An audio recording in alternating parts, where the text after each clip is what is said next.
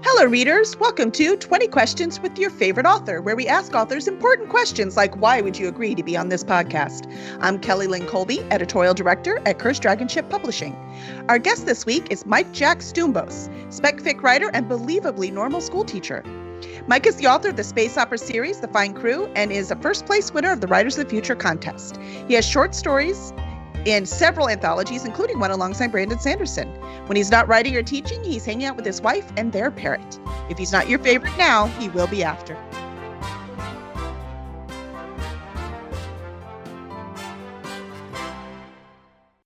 Yay! Welcome, Mike. How are you in this fine evening?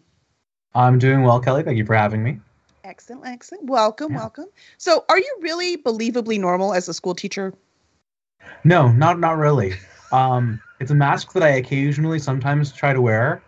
Um, okay. Every now and again, my students will attempt to apply other adjectives to me that don't really fit. like sometimes they will try to tell me that that I am quote chill, and I'm like, I'm like, no, no, I'm, I'm not, I'm not at all chill. Like I can be relaxed about certain things, I can be intense about certain things. I will get angry about at you about this. I am never going to be the chill teacher. Sorry, we're just we're pulling that away right now. just because I'm organized and not screaming all the time doesn't mean that I'm chill. Yeah. Yep. And what do you teach? Ooh, that's a long question. Um, I have taught a lot of different things. I so yes, I am I am I have my master's in teaching and a long enough background of different things that I'm certified to teach English language arts, theater, math, and English as a foreign language. I got my uh, you know international TEFL cert as well. So so those four things, and then whatever else tacks onto them, which is quite a bit. So I've also mm-hmm. taught um, a lot of things related to theater, like like set design and lighting. Um, I've taught film studies, and I have frequently been put into uh, test prep teaching and tutoring. So I've taught ACT, SAT, AP, so on and so forth. Um, yeah, so I did three years of English at public teaching in public school, three years of math teaching, and um, a little bit of like mix and match from there at a at a private international school, um, and then afterwards I've been substitute teaching and picking up two to ten week gigs, usually once again in English or math wherever they need me to fill. Uh, so yes, I, I, teach a lot of things. That's one way not to get bored. Yeah. Mm-hmm. Uh, Mystic wants to know what age children do you normally teach? Uh, I originally started with like high school, and that meant that I was always put into freshman classes with one other age group. Um, and then it expanded. Uh, I have worked with a, a, pretty big range by now, and mm-hmm. when we started moving things online with you know everything shutting down with COVID, I was like, hey, this is a great opportunity to teach some you know creative writing classes and theater classes from home to kids, and I ended up having a lot of like you know six to ten year olds in these workshops, and so sort of hopped back to that, and yeah, and and that was that was actually a lot of fun. Um, we'll dive back into. Mm-hmm. You could just yeah. be nice. You really don't have to be that critical. I, I yeah. would like that. I think I need that a little bit, maybe. It's very easy to be nice in online teaching if if nobody's worrying about like a specific grade or graduation date. True. True. Mm-hmm or you know about to send their novel off or their short story to a big contest do your students know that you're an accomplished writer who won the writers of the future contest I think that most of them don't know what that is. Um, amusingly enough, in some of the workshops, I, I, use Writers of the Future like collections and, and other short story collections as sort of examples and workshops. And so I have had students. Th- this is not a copyright violation. I'm noting that in advance. I have had students. read through like the opening page and a half of a story, mm-hmm. and then we pick apart the different pieces, and we're like, all right, how would you want the story to finish and write it from there. And, and i've used pieces from writers of the future for that because frequently they have fairly vivid beginnings and they mm-hmm. have various hints to the world that like kids want to tease into. And i pre-read them to see if there are any adult themes that i should shy away from and then i skip that story and use a different one. Yes that's clever. That's a good way to use some short stories too. Yeah. It's very nice. So the story that you have in there first of all congratulations. That's pretty awesome. Thank you Yes. Um, and secondly, is the story a standalone piece or is it part of the This Fine Crew universe? That is something that I actually can't comment on. I have been told that I'm not allowed to talk about any of the the content of that piece because no. so since it was since it was one of the quarterly first place winners, right. um, I'm up for you know the the potentially the Golden Pen Award, so on and so forth. Knock on wood, whatever other kinds of charms or superstitions you'd like to do to root for me, yay! Um, but I'm, I'm not allowed to talk about any specifics about that story. So uh, so yeah, so I've been I've been sitting on it for Um, I'm not sure how long now. Like since I submitted it back in December of 2020. Um, there are very few people who have read it, um, other than like my wife and my brother and my parents, and it's like uh, we're, we're just we're just kind of keeping it there. We're like, all right, not gonna, yeah. That's hard, right? You have this awesome thing and you can't tell anyone about it except that you want. Yeah, pretty much. Oh, that's cool. Well, that's right. Yeah. After you win the whole thing for the year, then um, I'll be ready to hear all about it. There we go. Yeah. Mm-hmm, mm-hmm. See, yep. put it out there. Put it out there. Yes. Um, they're playing with bots in the chat. It's very distracting. Um, Sounds fun. Let's see. Friday Blue wants to know. Yeah. Go ahead. Friday Blue wants to know what of your books or stories was the most enjoyable to write. That is a good question. Um, I think the one that I had the most fun with, novel length, was was the first of the This Fine Crew books, um, because that one I went into with literally no outline, and I was just like, I need something, I need something fun and engaging for myself that I can just have a go at. And I had a I had a concept of these characters, I had a universe that I'd been building for a while, and I knew a situation that I wanted to try to build people into that was like a little bit weird and hard to orchestrate and, and seems like a Shakespearean farce when it all comes together in terms of the various pieces that you have to orchestrate. Um, but it just seemed really fun. And so, yeah, so I, I just sat down, started writing it, and didn't really stop. I didn't do anything weird or out of order. I didn't, I never ran into a writer's block moment on that one. Um, not that that doesn't happen for other pieces, but that one in particular, I mm-hmm. didn't run into any writer's block. I didn't really like get to any point of, of worrying too much about it, except for one moment, and my wife will attest to this. Like close to the end, I'm like, hmm, I wonder if the ending is climactic enough. Do you think it will be? And she always laughs at me when I say that because then she reads and she's like, yes, the ending is totally climactic enough. Yes, and, and you don't have to worry about it. Just write it. Yeah. Um, in terms That's of, good. You're just you're worried about yeah. reader experience. That's a good thing for a writer yeah. to be, I think. Yeah. In terms of short stories, um, I've had a lot of fun with different pieces, and like you know, once I've once I finished the the previous one, the most fun one is the next one that I'm thinking of during my drive that distracts me from whatever audiobook that I'm listening to. Um, and, and, and yeah, then I just want to go write it. You're like, I must do this now. I have ideas. Mm-hmm, yeah. Well, I love the idea in this fine crew that you have humans are known as the species who make war. So you have yes. all different species and they all have different reputations. So humans yep. are the ones that make war, but now they want to redeem themselves. Yes. So where did this idea come from? Where, where was that spark? Ooh, um, so this actually starts a few years before I started writing this book. I I play Dungeons and Dragons and other role playing games. This is probably not a shock to a lot of people who have met me or who are hearing this this interview. Um, and yeah, so I, I I GM and I have frequently been introduced to space opera ish role playing systems, and I don't like any of them. Not to sound like a negative Nancy here, but like so many of them are reskins of of the the the D20 power track or something else like that. And I'm like, I really don't want something with levels or hit points. And so I mm-hmm. started creating my own universal space opera role playing system that was all about like each episode there's a situation, your crew mm-hmm. has to work together and, you know, find their synergies, investigate the problem, figure out whatever the thing is, fix it by the end of the episode. Yay, we move on. Like Star Trek, Stargate, Battlestar Galactica, anything with star in it. Maybe less Battlestar Galactica. They don't always fix it. Um, the old and, one, maybe. So I, yeah, and so I started, and so I started like just drumming out ideas for what originally I wanted to be a totally universal. You can do any kind of space opera in there. Um, and along the way, when writing out examples, I came up with uh, the template for various archetypal species, you know, and, and so and that's what I called them at first. They didn't have their original names. They were like the big hairy warrior race, who is your your Wookiees slash Klingons, and there was the uh, the hive mind insect race, which we can pull directly from uh, Ender's Game if we want to start there, and then move on from from that direction. Um, the cold blooded reptilian race and, and so on and so forth. So this was this was the process. And so by the time I was drumming out these examples and like these little italicized paragraphs of here's this funny thing that would happen, it's like, well, I have a universe together, and I started trotting out little story story ideas, and and then this one kind of emerged from it. So the yeah, so that's the long answer to get to, to where we are here. In this particular universe, all of the species have some kind of reputation, and the humans were only brought on the scene because one of the other species uh, needed somebody who was willing to blow things up more than they were. And they're like, we have heard about these humans from other aliens who go and buzz by their planet. We're going to get them on our side and have them blow up our enemy. And so that's how the you need something blown up. The humans were like, right, exactly. So that's the humans established their reputation. They they brokered a deal with uh, another alien species who was like, you know, we can deal with your environmental stuff and your your propulsion issues. We can help you get to other stars and settle the planets. You're going to help us blow stuff up. And and thus a reputation was forged. And they're like, well, drat. Now we're now we're the military ones here. Yeah, I love it. I love it. It's just it's such a clever idea. Uh, oh, you brought up D and D, where we're very much about D and D around here too. And Og wants to know, what do you think is the best D and D race, and why is it gnomes? I have played gnomes before, and they are fun.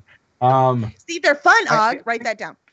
Yeah, I think that the best ones are the ones that were like later eliminated or or they had to seriously level adjust. Like there was that period when when like I think it was 3.0 kept adding on other stuff and the people were like, "Oh no, this breaks the game. We need to level adjust like crazy." Um my personal favorites are usually to play halflings or gnomes and then I usually play characters who are I will call them playful good. Um Playful. as opposed to yeah, that that is my alignment. A lot of people try to go super chaotic or super lawful. I'm like, "No, I'm playful good." Like Um, Kender or yeah. Dragonlance. Yeah, and uh, at one point I was in a campaign where my buddy and I were playing. He was a giant Goliath thing that didn't spoke to, speak to anyone, and I was a tiny halfling that sat on his shoulder, and he would throw me into battle. And then we saw Guardians of the Galaxy, and we're like, "Oh dear, we're Rocket and Groot." Okay, well there's that. Uh, and Hey, it's a it's it's a trope. I love it. No, that's fun. yeah, it was enjoyable. Yeah, That's pretty cool. Yeah.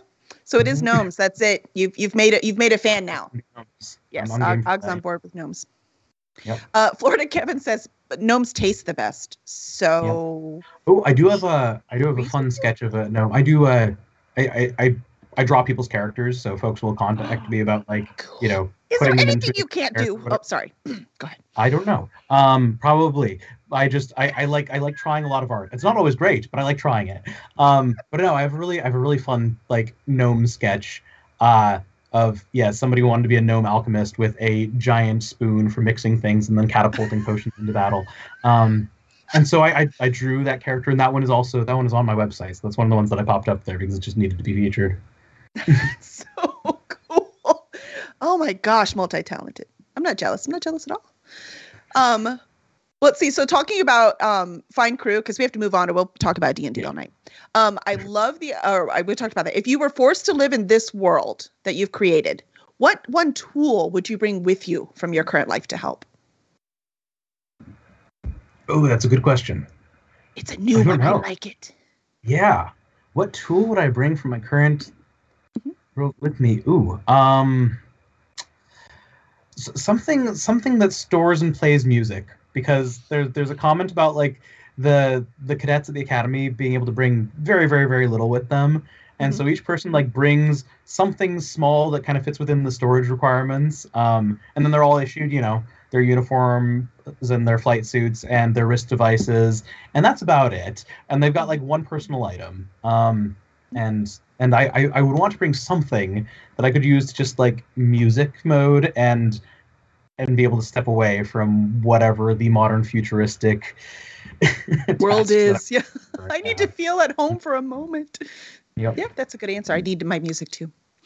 Um, so for this first book, you said it was easy to write. How long did it take you? 10 weeks actually each of the books in this trilogy was was a 10 week write um, really? So the so whole thing is one has been pretty easy. It's not. yeah I, book two I, i'm not sure if i would say the book two was easy and the circumstances around all the stuff that was happening while i was trying to write book three was intense. So like life Mhm. stuff and other commitments got nuts then. But um but yeah but book one i i actually i managed to type the end right after sort of the eight week mark. And then i i went through and shorted up and i'm like cool i like this story. This is fun to read. And you know sent it out to my alpha readers uh, right around the 10 week. But yeah the other ones have been pretty much pretty consistently a 10 week completion Nice. um yeah that's called discipline. We all need a little bit of that. that was the Uh-huh. That's what that is. Um, the uh, so doing this now, you said you are published with uh, Chris Kennedy. So congratulations. We've got we've had a, quite a Yeah. few of his authors on. Um, what What authors? So speaking of that one, so it's just a lot of authors we've had through there. What authors have inspired you along the way? They don't have to be Chris Kennedy ones, but they can be. They might be listening. That's fair. Um, so there there were a lot of people that I had met in the recent years that I'm like, mm-hmm. this person seems really cool, and I like I like their vibe. I like the their you know presence in the community and the kinds of things they're working on. Um, so Todd Todd Fahnestock, who uh, whose last I name love I'm, him. I'm, I'm he was one of our first guests two uh, years ago. Oh yeah. Oh cool. Oh, yeah.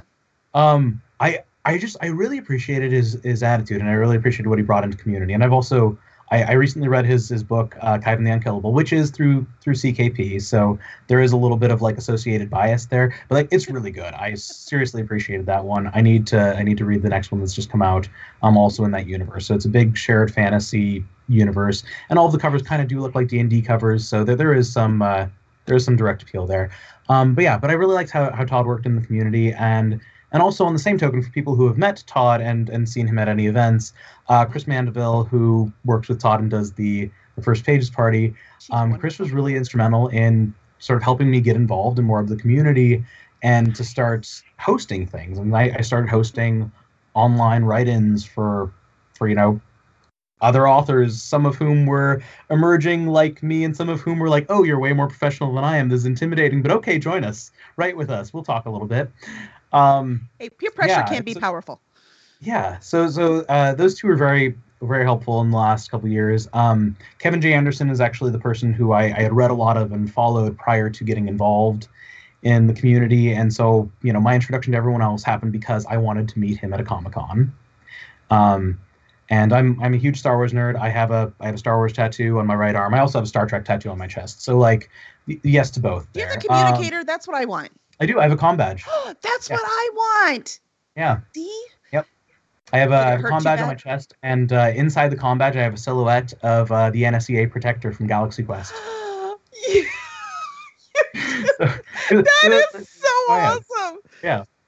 Oh, um, that's what I want. Yeah. I want a com badge. Yeah, and then the I guess the earlier ones before that, uh, I I read a lot of like Asimov and Heinlein and that kind of thing growing up, which is probably a lot of the standard answer for science fiction authors. Mm-hmm. Um, and then some of the weird ones, I read a lot of plays. I actually started writing for stage. Um, so you know, that was when I was studying drama and I was writing plays and doing what I could to get those produced. And uh, so yes, I read a I read a lot of like the the very classic theater literature and trying to maneuver from some of the things that I, I learned in in theater writing that don't totally translate to novel writing has been interesting. And, you know, then editors correct me, and that's okay. Um, yeah. no, that's great. Well, I, I, bet you get the blocking well though. It's funny that I realized when I when I as an editor when I go through, I'm like the blocking's off. Like he had a sword, mm-hmm. he doesn't, and some people are like the what? it's like yeah. you know the, the the block. I, is that is yeah. that not a term people use? I don't. I, I mean, it's it's what I use, and I I can't. I actually can't think of a single time that an editor has told me that I needed to change anything in terms of defining where characters were placed in a room or how they were moving relative to each other. So I think I would agree. It's probably that stage training. Um, yeah. Yeah. Mm-hmm. Yep. yep. I think that's the same reason why I see it in my head, right? I see it. So I'm mm-hmm. really I'm quick to point out, yeah. um, that that's it's not working. yep. I will also I often draw diagrams and, and mm-hmm. character sketches. These are not necessarily good. I am not a professional artist, but these are like these are my concept sketches so that I can see it. Mm-hmm. Um, Makes sense. So I do especially when you have lots of characters. Mm-hmm. mm-hmm. Yeah. Mm-hmm. Yeah. Have you ever like written a scene and then realized you left someone out of the scene? Yes. Um. Yes. I feel like it's been a bit though. Um, so one of the things that I do to prevent myself from doing that is mm-hmm. I, I have a habit of keeping sticky notes in a journal nearby so I can make note of who is where when and mm-hmm. who I need to be at a certain place at a certain time. Um, oh, nice. Yeah. Yeah. So no, I've gotten to an end of a chapter and I was like, uh, Gregor was here. Gregor was here the whole time. He did nothing the whole time. Dang it. I need to add it back in. Yeah. yeah. I feel you. So even with the blocking, of course, that's my own work, right? It's different when you're reading yeah. someone else's than when you're creating your own. It's very yeah. different. Um, have a question? oh, go ahead. Yeah. Oh, you're good. They're here for oh, you, man. You want to talk, talk, talk. Sometimes I will forget to mention a character for like the second half of the book. Like they will show up in the beginning and then they'll be off screen, and I will forget to mention. Them. So if they're not on screen, then it is, or on stage, or on page, or whatever we want to call it. Uh-huh. It's hard me to remember to say, by the way, this person's doing this in the background. So sometimes that's something that I will fill in, like as the very last step, even after all the proofing. I will reread through it and be like, oh, this character Oops. is actually an important emotional stakes character in the first third of the book, and I don't mention them after a certain point. I need to at least allude to them existing. Acknowledge their existence, right? Yeah. yep. Yep, that's clever. Because we do that in everyday life, right? Yeah. so, um, Og wants to know what's the best play or musical that you have done. You can define best however you want. Yeah. Um, I was in a production of Bat Boy, the musical. If if anyone's familiar with this one, Bat Boy was, was written by uh, like Keith Farland, the, the folks did uh, Urinetown. Um, and so it's you know rock musical based on like the structure of a Greek tragedy and that tabloid story about Bat Boy found in cave. Um, it is delightful, and I actually highly recommend people looking up the music. So this was uh, this was the University of Washington's grad school production thing, um, and and I and I was I was cast as one of the leads. So I yes, I was one of the two leads in that one, and and it was it was so cool and so much fun and so much work to do, and it was like gut wrenching because it's like Greek tragedy proportions, and I had to kill five people and myself every night on stage while we were going through this. Um, and when you know when the director found out that I that I, I, I do partner dance, so at the time I was teaching blues and swing dance as well. Um, he's like, "Oh, you can choreograph this number." So there's a bit where I, as the evil doctor, having an epiphany, am supposed to pick up this you know adult version of the Bat Child found in cave and dance around the stage with him on this raked stage that has a bunch of pitfalls and like get very close Oh. to the edge and lean and then get close to the other edge and lean. Yes, those pictures are also available online. Those ones never got taken down. and Those are fun. Um, And yeah. apparently you didn't was- die, so it worked out okay. I did not die, or unless this has all have been all a dream since then. Um, yes, I did not die. Yes, Florida Kevin. Yes, he can sing too. Do you see? Do you see that? I know. I know. Yeah. Yep. He could do all the art things. And apparently you can teach math too. So you're even good at math. Jeez. Do you know all the gonna look away from constellations too? Come on now. I You do gotta find a not. weak point. No. No. I, I am not the very model of a modern major general. Younger than the Beatles, but older than the Rolling Stones. Let's see. um. No, it's the other way around. Older than the Beatles, but younger than the Rolling Stones. That's what it is. Okay. Um, that's the the Pirates of Penzance. It's the pirate movie version. Oh, Yeah, it's Um, it's a satire. It's got um Oh my gosh, I'm gonna forget everyone's name in it. But anyways, it's hilarious. And the only person that was actually on Broadway with it is the guy who plays the Pirate King, and it's so good. And it's a modern version, right? So there's some rock, like you said, there's some rock stuff in it. It's one of my favorite musicals growing up. that Um, sounds fun. love it. That- Yeah, I would highly recommend looking at one. It is worth a watch. That's Very cool. catchy music. Um, and they only do a couple songs from Pirates of Penzance, and that's one of them. Okay. They do they do the Modern Major General, but they put some I different have to. lines in it. Yeah, Yeah. Okay. like that one. Older than the Beatles, or yeah, younger than the Beatles. No, other way. See, I'm gonna get it right. Older than the Beatles, but I'm younger than the Rolling Stones. And so they do it with all the girls singing in the background, all his daughters. So it's it's really fun. Um, it's a bit on the dirty side though, and it cracks me up because when I watched it as a kid, I didn't get half the jokes. Yeah. Right. So when I watch it again as an adult, I was like, oh, I didn't even get that one. Yep. yeah. Yeah, I, I think that's a good kind of dirty joke. The one where, like, you know, if, if a child happens to see or hear it, like, it's not going to negatively impact them. Nope. It's it's later a reference to enjoy once they're old enough to be like, oh, how fun, I know. how delightfully clever. And that's Very good. Well done, Tim Exactly. Curry. Well done. Yes. Um, yeah. But yeah, that's a lot of fun. Highly recommend. Um, Yeah. Well, that actually leads me to my next question. Uh, if you could listen, ready? This is a tough one. I'm sorry. I apologize now, but I'm asking it anyways. Sure. If you could listen to only one musical for the rest of your life, which one would it be? Ooh. Is there a good like collection musical review that I can like pull off? Ah, cheater, cheater. There's, there's probably a way. Um, if I could listen to only one musical, uh, my, my, my knee jerk reaction is, is would be to say Les Miserables, but like I don't know if that's one that I would want on loop forever. It's just like there's so much song content. Like it's it's the, the whole thing. Yeah, the whole thing is an opera that has enough enough movements in it that Mhm. I can I can pull from it and not get as sick of it as quickly. That's Or you, you could just listen to one day more and skip the rest of it because that really tells you the entire story. True. I have I've done a re-lyric version of One Day More, which is One Drink More. Full, full on lyrics. I yeah. Oh, that's awesome. Which is one that I posted and then pulled down from social media because I'm like, I don't want my students to see this. I'll, I'll put it back later when I'm no longer in the teaching world as much. That'd be awesome. Yeah. You need a pseudonym. Yep, that's Maybe. awesome. So is Les Mis your answer? I think it has to be. I, I can't come up with anything that I need to switch it to for now. Um, yeah, Yeah. maybe at the end of the thing, like 30 minutes from now, I'll be like, aha. Um, Wait, I know. Yes. No, I think that'll be it. Pretty cool. Pretty cool. Les Mis, that works for me. I mean, a little depressing, but otherwise it works. Yeah. Like you said, musically though, that Yeah. hard to get tired of it. Yeah. Um, can you imagine any of your stories on the stage? Yes.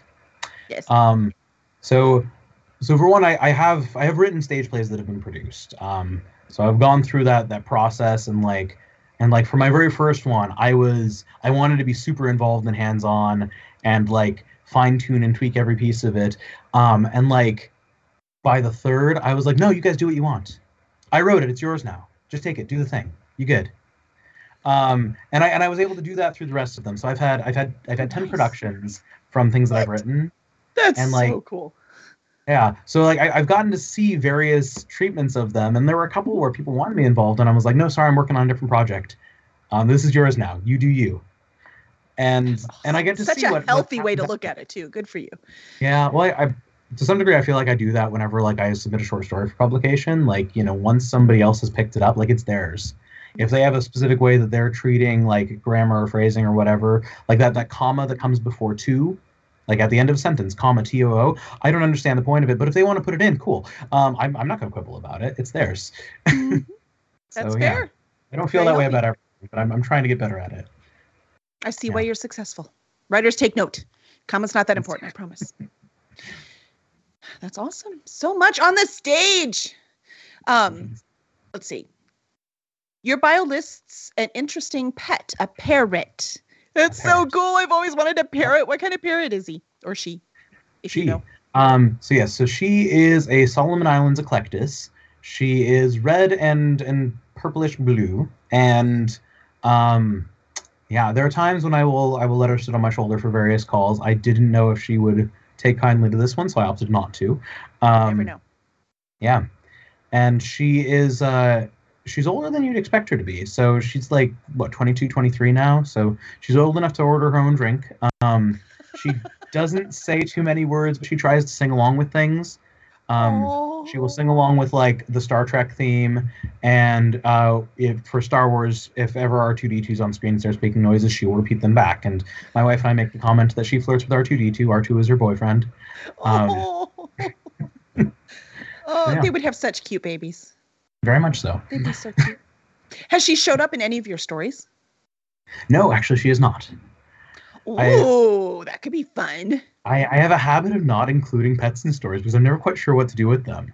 Because there- there's always that, that temptation to either make them like this pivotal focus or to have something terrible happen to them and have them be a stakes character that drives the hero forward. And I don't really like doing either of those things, so I've I've left them out. Um, for the most part, yeah. Well, good thing you don't write pirate stories. I mean, that could be a problem. Could You happen gotta have pets. Yeah, it's Yeah. required. Doesn't have to be a parrot, but there, I mean, there have to be animals. It's just a requirement. Yeah. I've tried my hand at a couple of space pirate stories. Um, got one out in consideration right now, but uh, but I don't know. We'll we'll see. There might be an eventual. Could be fun. Pirates are coming into style again. Ooh, So- They are. It's awesome. So, when you sit down to write, what's the first thing you do? is it consistent? All right. this kind of this this takes a couple of different things. I think typically the first thing that I will do when I sit down to write, if I'm typing stuff out, is I figure out which set of music I need to listen to for the scene, Mhm. and then I will pull up that specific Spotify list. Um, I've, I've got a Nice. have got a range of of nonverbal and verbal versions of things Mhm. that hopefully won't distract me and have the right kinds of you know rhythms, momentums, things that I can follow. Um, or more recently, I have been I have been studying under the tutelage of of, of Martin uh, so Martin Shoemaker. I've been chatting with him and frequently showing up whenever he's doing like the live storytelling stuff. And I'm like, I need to learn to dictate, um, Mm, because I, I will do like some live drafting while I'm out on a walk or while I'm driving, and it's you know they're, they're very rough first drafts. But I want to get Right. better at it because the word output is just so much faster. Um, so for those, I don't have a routine really. I I just kind of try to get over my nerves, turn on the the Dragon software and the other recording things so that I can both get the audio recorded and the uh, you know speech to text at the same time, Mhm. and try to go through it as effectively as I can. Yeah. Well, from what I've heard, it's a skill like everything else, right? So the more you do so, it, yeah. Mhm. Yep. Oh yeah. Getting better as I go. I think. We'll work on it more. Nice. Yeah, mine is still circular. I just not have not worked at it enough, and quite frankly, haven't had the time. Yeah. So I have to get over the circular. Does no good if at the beginning I'm saying the same thing I said at the be- at the uh, or at the end I'm saying the same thing I said at the beginning. Yeah. Um, that'll be cool. Hmm. Um, what is your favorite holiday dish? Favorite holiday dish. Mhm. So I come from a big Greek family. Um and um and I do make the comment usually when we get together for a holiday dinner, the turkey is always for show. Right? They they have the turkey out, but people mostly eat the rest of the stuff because It's all the side dishes. That's right. right. Um, there's one particular dessert that, that one of my theas makes, um, and I don't know the real name for the dessert, but she calls it salami because of its shape. It's just shape alone. It's this like, it's it's this it's this rolled log thing that has like you know a dark chocolate shell around it, and Okay. and they and they slice it off in discs when it's in some state of like partially frozen. I don't know what's in it or how to make it. Um, and in fact, like even in my head, it's not it's not even pronounced salami. It's in my Thea's voice, and I, I, I apologize for any of the Greek family in the audience if I'm gonna, you know, make fun. But she says, "It is the salami," and so the salami is my favorite holiday dish. Um, and to the extent that, that that she will- she will say that she brings it just for me, which I really appreciate. Uh, yeah. that's so cool. So you have no idea what's in it? I've never heard of this. I I can tell you there's like a dark chocolate shell around the outside. Uh-huh. Um, the interior is some kind of a whipped mousse that gets solid-ish enough that that they can put like um it, I, I think they're just like Nilla wafers or something. Like they can put some kind of a wafer thing in there, so when you slice into it, you get cookie bits, mousse bits, and then dark chocolate around the outside. Um, and it's it's just really good. Yeah, it tastes like everything that you would want from like you know a uh, a cookie dough ice cream, but like in this delightful little wafer. They just yeah. That's so cool. And the most unique answer. You should win a prize. well, thank you. Now, now that like travel is opened up a little bit, is there anywhere that you would like to travel to that you have not been to before? Yes. Um, I'm not sure what's going to be next on the list. So my wife and I are moving across the country in like two weeks. Um, so yeah. Uh, Man, like right So- before Superstars. Holy moly. right. Exactly. Yep. I know. So I, I so we're going to arrive there probably on like the 30th or 31st of January. Mhm. Um, in our new house. Yay, new house. Um, hopefully get the books delivered that I'm having shipped to me by my publisher, and then on like what is it the seventh or something, get on a plane uh, to Colorado to with whatever books have come in, if any. Um, yeah, How and funny. and then and yeah, I'm, I'm gonna be jetting around a little bit because I've got that one, and then I'm, I'm flying to to LA for the uh, for the Reg of the Future Gala, and then back up to Seattle because uh, there's there's another conference that I had you know applied for and kind of gotten involved in prior to yeah prior to knowing exactly when I'd be across the country. So Mhm. those are some big ones that are kind of taking up the list. Um, my wife and I do want to go back to Europe. We want to want to be able to do a little bit more exploring there. Um, we did London and actually all of England and Scotland. We did you know the long loop um, shortly before the COVID shutdown. In fact, we got back in January of 2020, oh, and you know, and everything shut down. like, well, we- good timing. Um, Mhm. Yeah, but I, I would like to go back to Greece. Um, I haven't been to Greece as an adult yet. Um, so so I'd gone when I was younger. Got to stay in the village where my grandfather was born, um, and and like I, I want to go back there and kind of re-experience that. A lot of people have been telling me that I need to go to Italy, and I'm I'm not against it. I'm just not sure if it's my highest priority. Um, and there's a Well, you might have to. Here's why. Because Yeah. Florida Kevin just put up on from foodnetwork.com Giada De Laurentiis. She has a Okay. recipe, excuse me, for chocolate dessert salami recipe. Yeah, so so your aunt is she did not name it incorrectly. That is actually what it says. So That is that is what it's called. okay. All right. Well, I can trust Giada. Um, yeah. That's so funny. You're like the whole time. It's That's like, and I'm sure it is called that because that's what it's shaped like, right? But Sure. I mean, yeah. Uh-huh. that's awesome. I just I just assumed that it was the Greek family being Greek. Um, yeah. Apparently, it's a Mediterranean thing. It's just kind of, let's face it, there's a lot of crossover between Italy and Greece, even though they don't like to hear that, but it's true. Yeah. So Yeah. that's pretty cool. Yeah. Yeah. But you don't want to do Italy, even with like all of your like opera background? I, I I think I do. I'm just not sure if it's going to end up being the highest priority. Uh, that's Um, fair. That's It's, it's just hard to tell. Yeah. I, Mhm. so my wife wants to go to France and and do like you know French wine country and that kind of thing, and that sounds like fun too. Um, I want to go to Copenhagen for reasons that I, I'm not entirely sure of and, and don't know how much to articulate. Just whenever I hear about it, I'm like, this sounds wonderful. I really need to like vacation in Copenhagen. And my mental image is like just being there, loving the place, finding a nice little, you know, apartment above some kind of a shop and writing a novel and and then potentially, you know, having a ghost story experience while I'm there. Um th- this is my mental image of the place. So I feel like I should I don't know. When when when you say Copenhagen, all I hear is Danny Kaye singing in my head, so I can't help it. That's what happens. yeah. Yep, Hans Christian Andersen. Bam. Mhm. No, that would be fun. That would be fun. I, I love that. Like we're, you know, practical writers. We know, like you said, 10 weeks you wrote the book, right? You didn't take, you know, four years to to I mean, let's face it, the conceptualizing might have taken longer. But the actual writing is like 10 weeks. But yet we still have this wish, you know, this desire to just hang out at the cafe and casually write our book as inspiration hits us. Yeah. That's Well. I- the dichotomy exists. Yeah. There, there are a couple people in some of the writing groups who, you know, post whatever kinds of buildings and vistas from different countries and that kind of thing. And and at one point, I think it was uh, Alicia Kay posted a picture of Hobbiton, like actual Hobbiton in New Zealand. And and I made the very serious comment is like we should organize a retreat there and write it off as a business expense. Like we'll just we'll just call it an official authors retreat and go hang out and in Hobbiton. You can have Like, lots of hands up for Yeah. that one. Lots of There hands up. go. Yeah. What a great It'll have to excuse. happen someday. Uh-huh. Yeah. I mean, we can, the plane ride's so long, we'll get writing done in the plane. Yep. I mean, someday. No, that would be fun.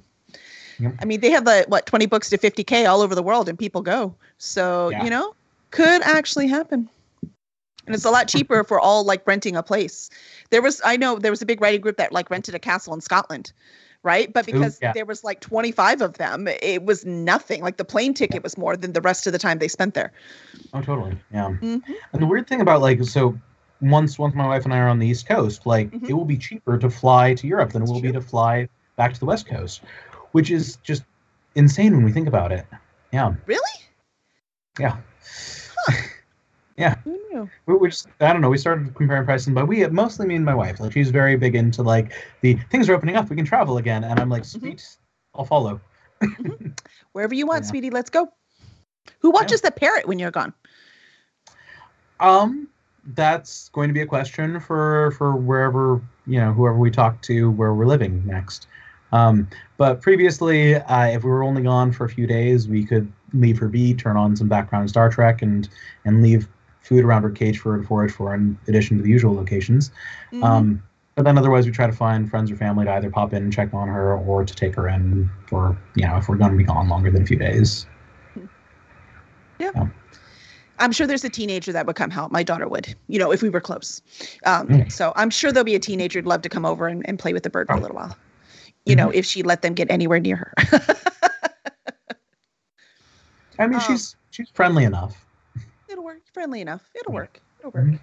I always wanted an African gray, but I figured at this point I'm way too old since they will live much longer than I will now. Yeah, I should have gotten one when I was like 16, Mm-hmm. but it's kind of too late now. It'd be mean to get one now. Yeah. Um. Let's see. I think we are on our we are we are on our lightning round. Lightning okay. round. Um, so, what is your favorite flavor of ice cream? Um, mint chip most of the time. Nice. You know, that one's very popular with writers. Mm. I find that funny. There must be some kind of scientific study in there. What's the first thing you do? Yeah, I don't know. It's something weird. Yeah. What's the first thing you do when you get up in the morning? Um, you, I usually do like the bathroom shower thing. It's pretty boring. yeah. no, that's fair. Um, do you prefer polos or button ups? Polos. Polos, nice. Um, what is your favorite chore? Oh, sorry. What is your least favorite chore? No, it is a favorite chore. What is your least favorite chore around the house? Finding whatever went missing. I, I, don't like having to relocate something that's been misplaced. that's a chore. it feels like it. Whenever there's like there's something that I can't find in the house and I need to find it before I can do anything else, I don't like that one. I love it. Awesome. All right. Well, thank you, Mike. You were amazing this evening. Um, where can fans find you and your work? Well, the best place to find me is going to be my website. So I am at mikejackstoumbos.com.